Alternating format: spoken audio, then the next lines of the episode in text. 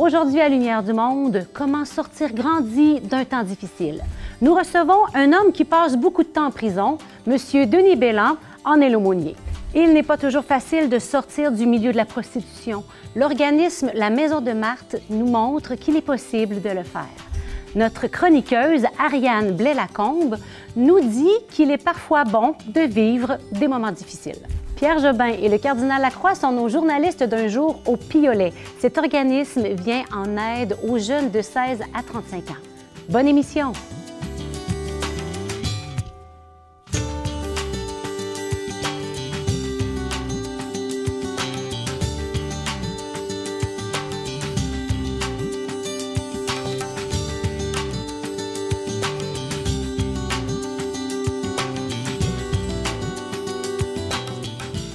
La prison, pour ceux et celles qui ne sont jamais allés, semble un milieu difficile. L'image qu'on en a couramment, c'est celle euh, qu'on a dans les téléséries Unité 9 ou Prison Break, mais ça, c'est de la fiction. Dans l'accompagnement offert à ceux et celles qui font un séjour en prison, saviez-vous qu'il y a la présence d'un aumônier? Et son implication auprès des personnes incarcérées est capitale. Aujourd'hui, nous recevons Denis Bélan. Il est aumônier à l'établissement de détention de Québec que nous connaissons sous le nom de Orsainville. Monsieur Bélan y est aumônier depuis 12 ans. Bonjour Denis. Bonjour Geneviève. Merci d'être venu avec nous ce matin pour nous ouvrir euh, les portes du milieu carcéral, un milieu que je connais peu. Donc, euh, tu vas nous faire entrer dans ton milieu de travail. Ça va me faire plaisir. euh, Pourrais-tu nous raconter tout d'abord ben, comment tu es arrivé à œuvrer dans ce milieu? OK, ben, moi, d'abord, j'ai été en paroisse pendant 22 ans. Puis, c'est les, dans le fond, c'est les services diocésains ici euh, qui m'ont interpellé. Qui s'étaient ouverts des, des, postes euh, à la détention de Québec. Fait qu'ils m'ont interpellé, puis ça m'intéressait. Fait que j'ai discerné avec quelques amis. Fait que j'ai postulé, puis j'ai franchi les étapes, dépôt du CV, entrevue, puis j'ai été, été choisi. Choisi. Donc, euh, un aumônier, euh, peux-tu nous parler de ce qu'est-ce que ça mange en hiver, j'allais dire, tes tâches au quotidien, qu'est-ce okay. ces lieux de rencontre? OK. Euh, ben, peu de gens connaissent les, les termes aussi. On parle oui. d'un aumônerie. Un aumônerie, c'est un champ, un champ pastoral spécialisé en Église. Okay. Donc, euh, on en a dans les, dans les détentions et on en a dans l'armée, c'est très connu, les, mm les aumôniers. Euh, moi, est-ce que tu veux que je décrive euh, mes tâches quotidiennes? Oui, qu'est-ce que tu ou... fais? Qu'est-ce okay. que ça fait un aumônier en, en milieu ben, carcéral? Ce que j'aimerais préciser d'abord, c'est que les aumôniers en, en, détention, on est là pour tout le monde. On n'est pas là seulement pour les personnes incarcérées, on est okay. là aussi pour les employés. Euh, une détention, c'est un petit village où il y a une infirmerie, des infirmiers, il y a une école, il y a du monde qui font le ménage, il y a des secrétaires. C'est comme un village, puis il y a une chapelle avec des aumôniers. Euh, mes tâches quotidiennes. Moi, d'abord, je vais dire, quand, quand, je commence chaque journée, je dois faire un exercice de dépouillement puis d'humilité. De dépouillement parce que je dois laisser dans mon vestiaire mon trousseau de clés, mon portefeuille, mon téléphone cellulaire. Je ne peux pas rentrer ça. Fait que les trois objets qui nous servent le plus dans notre ouais. vie, euh, je, dois, euh, je dois les laisser de côté.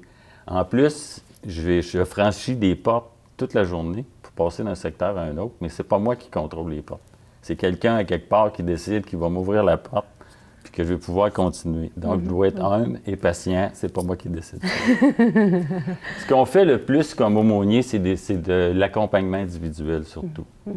euh, soit ce sont euh, les personnes incarcérées qui nous font une demande par un mémo, un papier écrit, ou soit ils sont référés par un, par un employé qui dit Ah, tel gars, il n'a pas l'air affilé, tu peux-tu le rencontrer? Dans le fond, nous autres, ce qu'on offre, c'est d'offrir aux personnes incarcérées euh, la liberté de parole. Mm. C'est parce que nous, ils peuvent nous, par nous, parler en toute liberté parce qu'on fait c'est confidentiel. OK. Fait que des fois, ça libère la parole, ça permet de, de confier des choses qu'ils ont vécues, soit des choses qu'ils ont subies, soit des choses qu'ils ont fait subir à d'autres, mm. de pouvoir en parler. Ça ouvre fait, les portes. C'est intérieures, ça, ça, en ouvre tout cas. les portes. Dans le fond, si je compare aux disciples d'Emmaüs, on est comme un peu Jésus qui dit Comment de ça quoi va, que gars? vous discutiez en chemin. Ouais. Puis là, prendre le temps de l'écouter. Ouais. Après ça, la prochaine étape, si le gars il veut euh, continuer, mais c'est relire son histoire. Un peu aussi comme Jésus qui dit Je vais vous expliquer à partir Mm. des prophètes, ce qui me concerne. Ben nous, c'est de relire leur histoire, d'essayer de- d'y donner du sens. Mhm. À partir de leur spiritualité à eux autres. C'est sûr que moi, j'apporte la, la vision plus de l'Évangile, mais on, on- on tient beaucoup à travailler à partir de ce qu'eux sont. Mhm. Ensuite de ça, je dirais que c'est célébrer. Là, ça peut prendre plusieurs formes. On offre l'Eucharistie, mais ça peut être des fois, ils veulent juste euh, qu'on les bénisse ou euh, allumer un lampion parce que pour leur père décédé, mhm. ça peut être différentes petites célébrations comme ça. C'est très, très large, mais c'est surtout donc vraiment la personne humaine à marcher avec la personne humaine dans sa situation. C'est ce qu'on fait le plus dans une semaine, c'est de l'accompagnement individuel. Donc, justement, c'est vraiment le cheminement hein, qui est proposé aux personnes incarcérées. Pourrais-tu nous partager euh, ce que les personnes qui font un séjour dans ton établissement t'apprennent euh, à toi pour traverser, pour grandir, sortir d'un temps difficile, d'un temps d'épreuve? Bien, moi, je dirais pas plutôt apprendre, mais confirmer. Ils m'ont confirmé la célèbre maxime de Saint-Ignace. Je dois agir comme si tout dépendait de moi. Je dois prier comme si tout dépendait de Dieu. C'est vraiment ça qui se passe, je pense, avec les gars. Bien, d'abord, la décision il faut qu'ils prennent la décision qu'ils veulent changer, qu'ils veulent s'améliorer. Euh, assez souvent, il y a, un, euh, il y a comme un événement, un événement déclencheur. C'est soit un décès ou ils vont avoir un enfant. En tout cas, il arrive quelque chose qui, qui disent mm là, à partir de maintenant, là, je, veux, je veux devenir meilleur, je veux m'améliorer. Donc, il y a différentes options euh, dans une détention quand les gars veulent. il, y a, nous qui les accompagnent au point de vue spirituel. Parce que le, ministère considère que la spiritualité aide à la réinsertion sociale. Ah. Mais comme je disais, il y a, d'autres choses. Il y a, l'école, ils peuvent mhm. terminer leur secondaire. D'autres peuvent décider de travailler. Euh, il y a des ateliers. Ça, c'est dans le but de prendre l'habitude de me lever le matin, d'aller travailler, de, recommencer à mener une vie ordinaire, comme on pourrait dire. Stable. Stable, c'est sûr. Il y a différents ateliers aussi qui sont offerts. Par exemple, euh, compétences parentales, euh, deuil et pardon. Ça, c'est des, petits ateliers qui peuvent suivre ceux, qui le désirent. Mm-hmm. En gros, c'est à, peu près ça qu'on offre. Mm. Et puis, euh, tout en gardant bien évidemment la, confidentialité, mais est-ce qu'il y a une expérience ou l'autre qui vous a si vous pouvez nous le partager, qui vous a marqué davantage euh, comme aumônier? Euh, non, pas, spécialement. C'est sûr qu'il y a des cas qui sont plus durs que d'autres euh, pour, pour, nous à entendre. mais je dirais, moi, ce qu'on a comme, comme chance comme aumônier, c'est que moi, quand je quitte le soir, je peux confier ça à Dieu. C'est mm. dire, ben maintenant, prends le relais. Moi, j'ai fait mon bout. Parce que sinon, ça serait trop, trop lourd à porter tout ce mhm. qu'on entend. Mhm. Mhm. En tout cas, vous êtes vraiment, euh, j'allais dire, c'est ça, c'est hein, votre métier, c'est votre vocation, j'allais dire, c'est celle d'un cœur ouvert qui, euh, qui accueille tout finalement. Exact, oui, oui. Puis autant, autant avec les employés, des fois, là, bien ça, ça se passe plus d'une manière informelle, mais on est là aussi pour écouter s'ils veulent, veulent partager. Par rapport à la confidentialité, je voudrais juste rajouter que euh, ça, les gars le savent. Quand, j'ai un nouveau, je leur explique. Ce qui, reste, qui, ce qui n'est pas confidentiel, c'est si moi j'avais un fort doute que la personne pourrait se faire du mal. Ça, je suis obligé d'en parler. Je ne peux mhm. pas laisser une personne partir, puis je pense qu'elle... Être en danger, là. Être en danger, là. Mais le reste, euh, ça va rester dans mon cœur jusqu'à la fin, là, comme on dit. Je voulais dire aussi qu'on s'occupe des diètes religieuses. Des, comment? Des, diètes religieuses. Une diète religieuse. oui. C'est-à-dire, mettons, euh, les musulmans, ben, euh, ils ont certaines contraintes alimentaires, fait qu'ils peuvent, ils peuvent demander une diète religieuse. Fait que c'est l'aumônerie qui s'occupe de ça. de faire le suivi. On fait le suivi, puis on, va recommander ou non la diète au service alimentaire. OK. Bon, d'où c'est un, mot que j'avais jamais entendu, comme dit comme ça. Et est-ce qu'il y a d'autres tâches là, qui sont demandées à un aumônier en... Ah, Bien, par exemple, la direction nous invite à participer euh, au comité de prévention suicide pour mhm. que les choses soient en place pour diminuer le plus possible le risque que ça, arrive. Ou la campagne s'entraide de certaines tâches comme ça qui sont euh, connexes au, travail. C'est vraiment pour euh, redonner la vie, hein? Exact. C'est toujours le but. Il faut, mhm. dans le fond, le but, c'est est-ce que la personne peut devenir meilleure? Ça, c'est bien important. Puis pour un aumônier, il ne faut pas éteindre la mèche qui fume. Il faut toujours croire à la possibilité que, la personne peut changer, que la personne peut s'améliorer.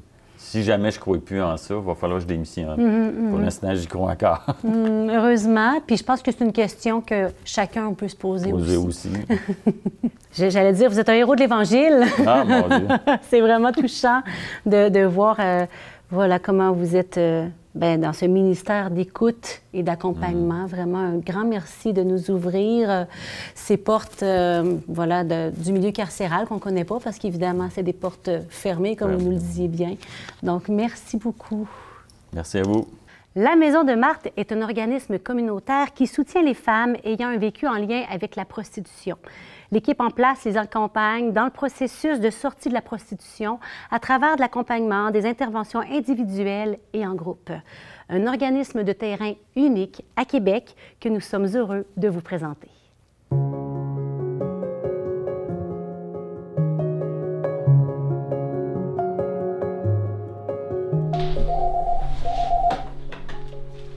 La Maison de Marthe, bonjour. En fait, la Maison de Marthe, euh, c'est un organisme communautaire autonome euh, qui vient en aide et qui accompagne les femmes qui désirent sortir de la prostitution dans toutes les étapes de leur rétablissement et de reconstruction de soi.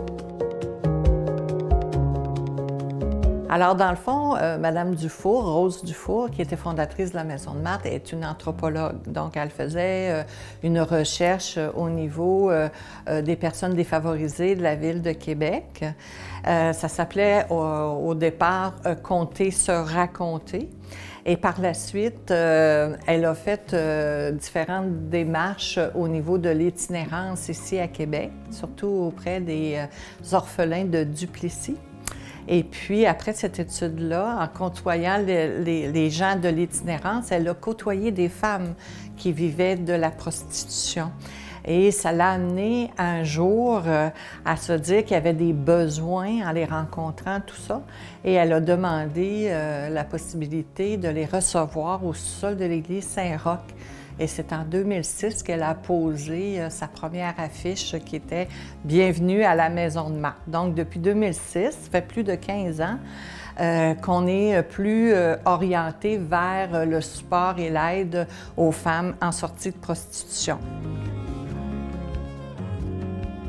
On répond à, à ces besoins essentiels. Souvent, ce sont euh, euh, besoins de nourriture, besoin euh, d'aller chercher de l'aide financière, besoin au niveau de l'habillement, de trouver un bon logement. Alors, c'est ce genre d'accompagnement-là très spécifique qu'on fait auprès des femmes. On a aussi un soutien émotionnel qui est important, donc dans toutes les, dans toutes les étapes de, de leur vie. Euh, donc, ils peuvent toujours avoir une oreille attentive là, à tous les moments dans leur processus de rétablissement, mais aussi après euh, qu'ils sont sortis de la prostitution. Nous, on les appelle les survivantes. Donc, euh, des fois, on peut les suivre durant plusieurs, plusieurs années aussi.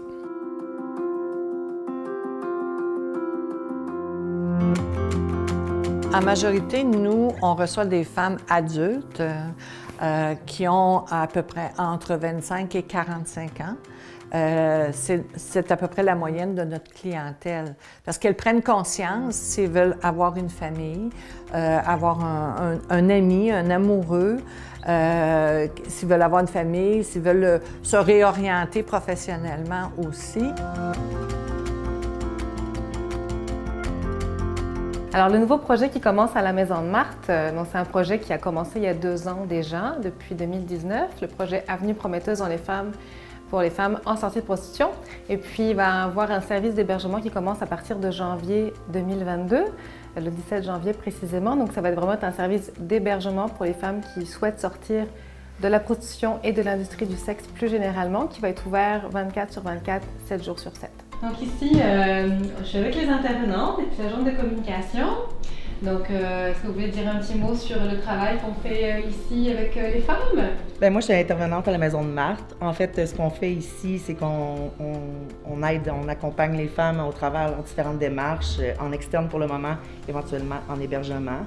Et il va y avoir aussi des ateliers qui vont venir avec l'hébergement. Donc, moi, je vais aussi faire un peu partie des ateliers qui vont se donner et avec les femmes, donc euh, pour les aider. Mais l'hébergement, ça va pouvoir changer beaucoup de choses parce qu'en fait, tout ce qu'on constate depuis des années, c'est que quand on intervient auprès des femmes, on, on, éteint beaucoup, beaucoup, beaucoup de feux. Entre autres, on est souvent en recherche de logement, en recherche d'hébergement spécifique pour elles parce qu'elles nomment qu'elles n'ont pas de place où elles peuvent être reçues en tant que telles euh, pour parler de leurs problématiques puis les soutenir dans cette sortie de prostitution. Donc, on avait déjà le service à l'externe pour ce suivi-là, mais on éteignait beaucoup de feux pour répondre aux besoins de base. Donc là, on s'est dit que si on répondait aux besoins de base, d'avoir un hébergement sécuritaire où elles peuvent manger et se déposer, on serait à même de passer à une autre étape pour, euh, pour les aider à se sortir de ce milieu-là. On a fait la visite un peu sur euh, plusieurs, euh, plusieurs étages. Vous avez rencontré les intervenantes, eu quelques explications par rapport à leur travail. Donc, donc voilà, bienvenue à la maison de, de Marthe.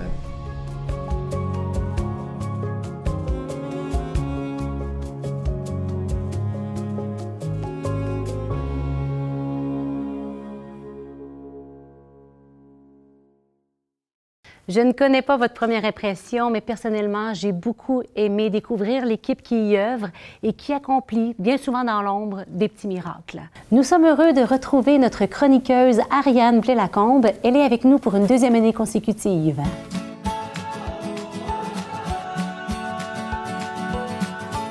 Bonjour Ariane. Allô Geneviève. C'est vraiment une joie de te retrouver encore cet automne. Ben oui, plaisir partagé. Alors aujourd'hui, tu nous proposes, comme toujours, des sujets surprenants, mais tu as une idée vraiment pas à la mode. Tu nous dis que c'est une bonne chose de vivre des périodes difficiles. Oui, effectivement, je pense que vivre des périodes difficiles, c'est une bonne chose pour les humains, que ça peut être très enrichissant. Pourtant, on a quand même le réflexe, là, quand on vit des moments difficiles, de vouloir euh, fuir ou éviter les Mhm, difficultés, alors qu'au contraire, ce que Jésus nous invite à faire, c'est de prendre notre croix et de le suivre. Mais mettons qu'on s'imaginait dans un monde euh, fictif où on pouvait complètement éviter les moments difficiles. Je pense que c'est pas un choix qu'on devrait faire parce que je pense qu'on n'en ressortirait pas nécessairement plus heureux. Parce que les humains, on a quand même une tendance à, euh, à en vouloir toujours plus. On est un peu avare de nature.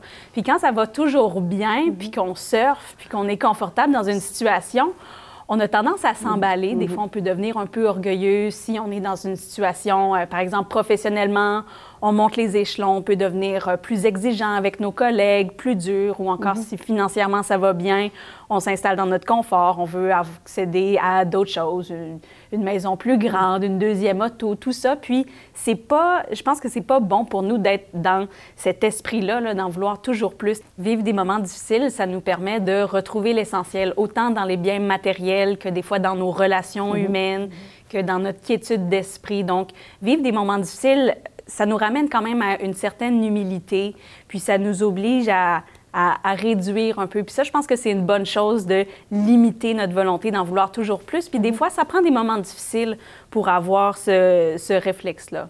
Une autre chose que les moments difficiles, ça nous amène, c'est quand même de l'empathie pour les gens autour de nous qui vivent des moments difficiles. Parce que si pour nous, ça va toujours bien, puis qu'on voit les gens autour de nous qui vivent des moments difficiles, bien, c'est vraiment tentant de se dire, ben moi, tout va bien, moi, j'y arrive. Comment ça, est-ce que des pro- ont des problèmes? Tu sais, cette personne-là, si elle est alcoolique, c'est probablement parce qu'elle est faible, parce qu'elle n'a pas de volonté pour s'en sortir, ou même chose avec des difficultés financières. C'est juste parce qu'elle est dépensière, ou euh, par rapport à nos enfants aussi, des fois, s'ils font des, des- des choix qu'on n'approuve pas nécessairement, on voit ça, on va se dire, ah ben c'est juste parce qu'elle a mal éduqué ses enfants, tout ça. Alors que quand on vit nous-mêmes des difficultés, des fois, on se rend compte que les choses qui m'arrivent, c'est pas ma faute, tu sais, c'est pas parce qu'on vit des moments difficiles qu'on a couru après ou qu'on a une faiblesse de caractère ou qu'on a mal agi. Des fois, il y a des choses qui sont vraiment hors de notre sort qui nous arrivent. Puis le fait d'avoir ces réflexions-là par rapport à nous-mêmes, ça nous permet aussi de les voir par rapport aux autres.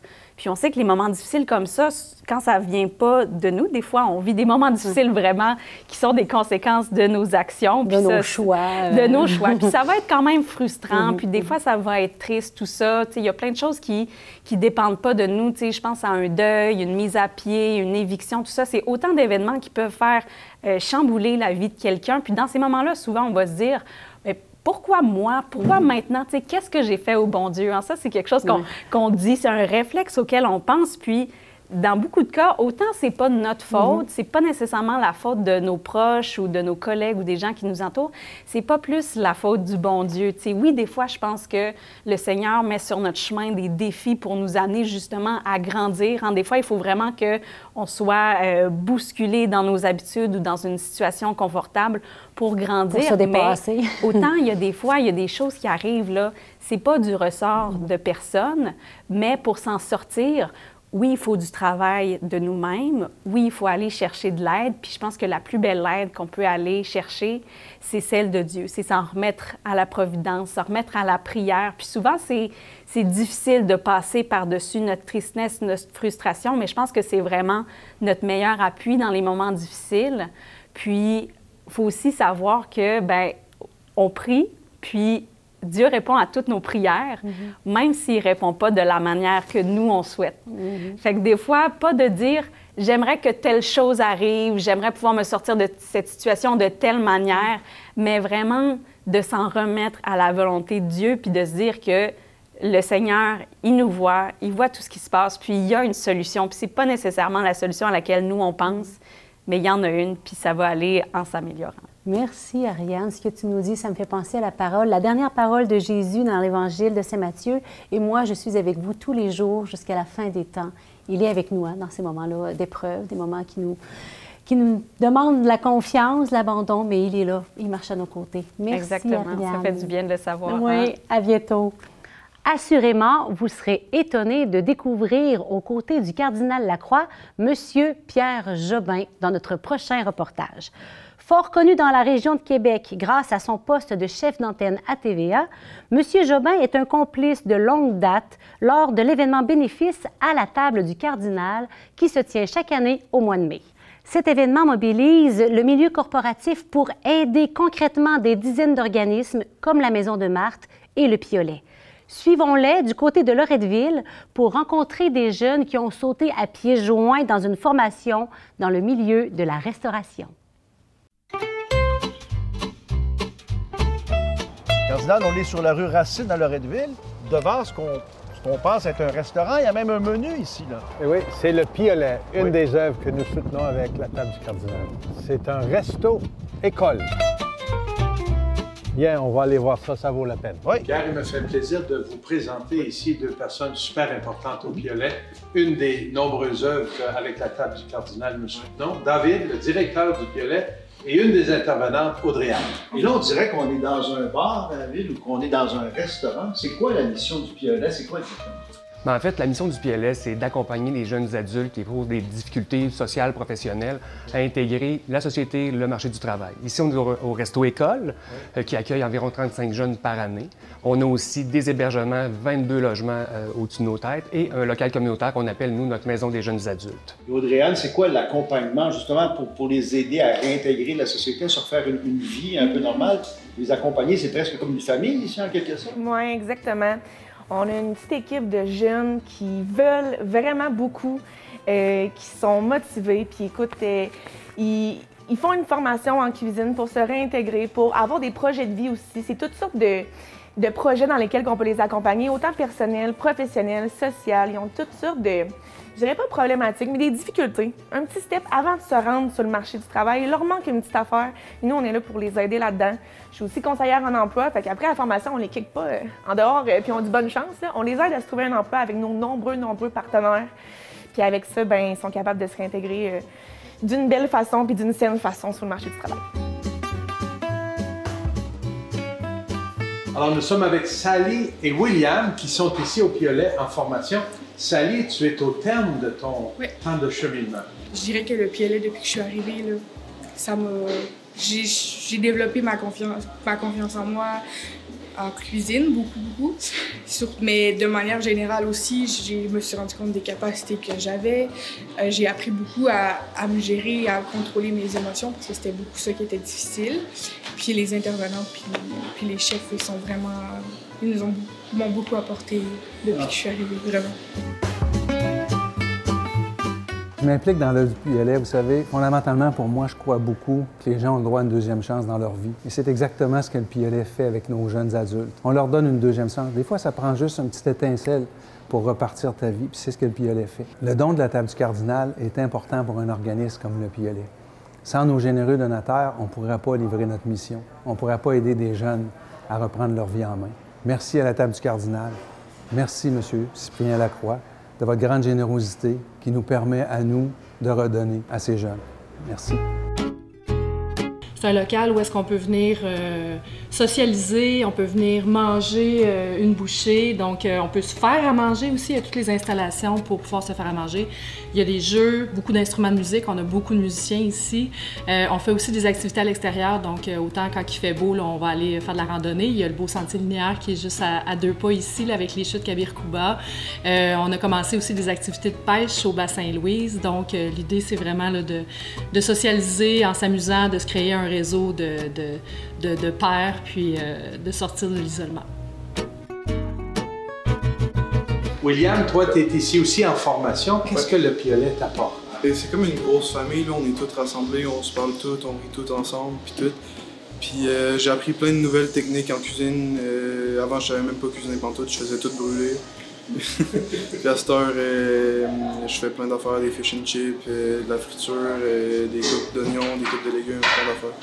Euh, les, les, chefs sont vraiment gentils, je m'entends bien avec tout le monde, puis ouais, ça fait, ça fait, ça augmente la confiance en soi. Pourquoi je m'implique dans l'œuvre du piolet? Bien, en fait, euh, j'ai appris à connaître l'œuvre du piolet au cours des années. J'ai apprécié énormément le travail que le piolet fait. Je pense que c'est un organisme sérieux, des gens compétents, et qui se dévoue en fait à une communauté, à, des jeunes qui sont en difficulté. Alors ça, ça m'a beaucoup sensibilisé. Parce que vous savez, dans la vie, en fait, l'avenir est entre les mains de nos jeunes. Je remercier le comité qui ont décidé de faire des dons, qui continuent à le faire, et tous les donateurs de la du Cardinal. Alors, c'est toute une chaîne qui est super importante, qui permet à l'œuvre du Piolet de faire la différence je voudrais remercier tous les donateurs qui contribuent à la table du cardinal. Depuis plusieurs années, le Piolet reçoit de la table et euh, ces dons généreux-là nous permettent de poursuivre notre mission auprès des jeunes adultes. Donc, merci à la table du cardinal et merci, Monsieur le cardinal. Je tiens aussi à remercier tous euh, les, grands donateurs, les bons donateurs pour le Piolet. Nos jeunes, ils s'en rendent peut-être pas compte tout le temps qu'est-ce qu'il y a derrière cette grosse machine-là, mais quand on leur explique, ils sont tellement reconnaissants, ils sont tellement euh, sont fiers d'être ici, ils sont fiers de de, contribuer à la société euh, pour plus tard. Bien, vous l'avez entendu, ce ne sont que deux des nombreux jeunes qui profitent ici de l'accompagnement, la formation et cette expérience qu'ils le disent eux-mêmes hein, comme une famille du Piolet, une des nombreuses œuvres que nous soutenons avec la table du cardinal.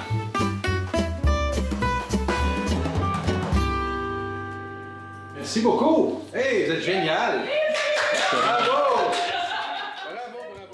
Sur ce, je vous souhaite une belle semaine. Merci d'avoir été avec nous. Dans notre prochaine émission, nous en découvrirons un peu plus sur la louange, celle qu'on adresse à Dieu, bien sûr. Et moi, je vous dis à la semaine prochaine.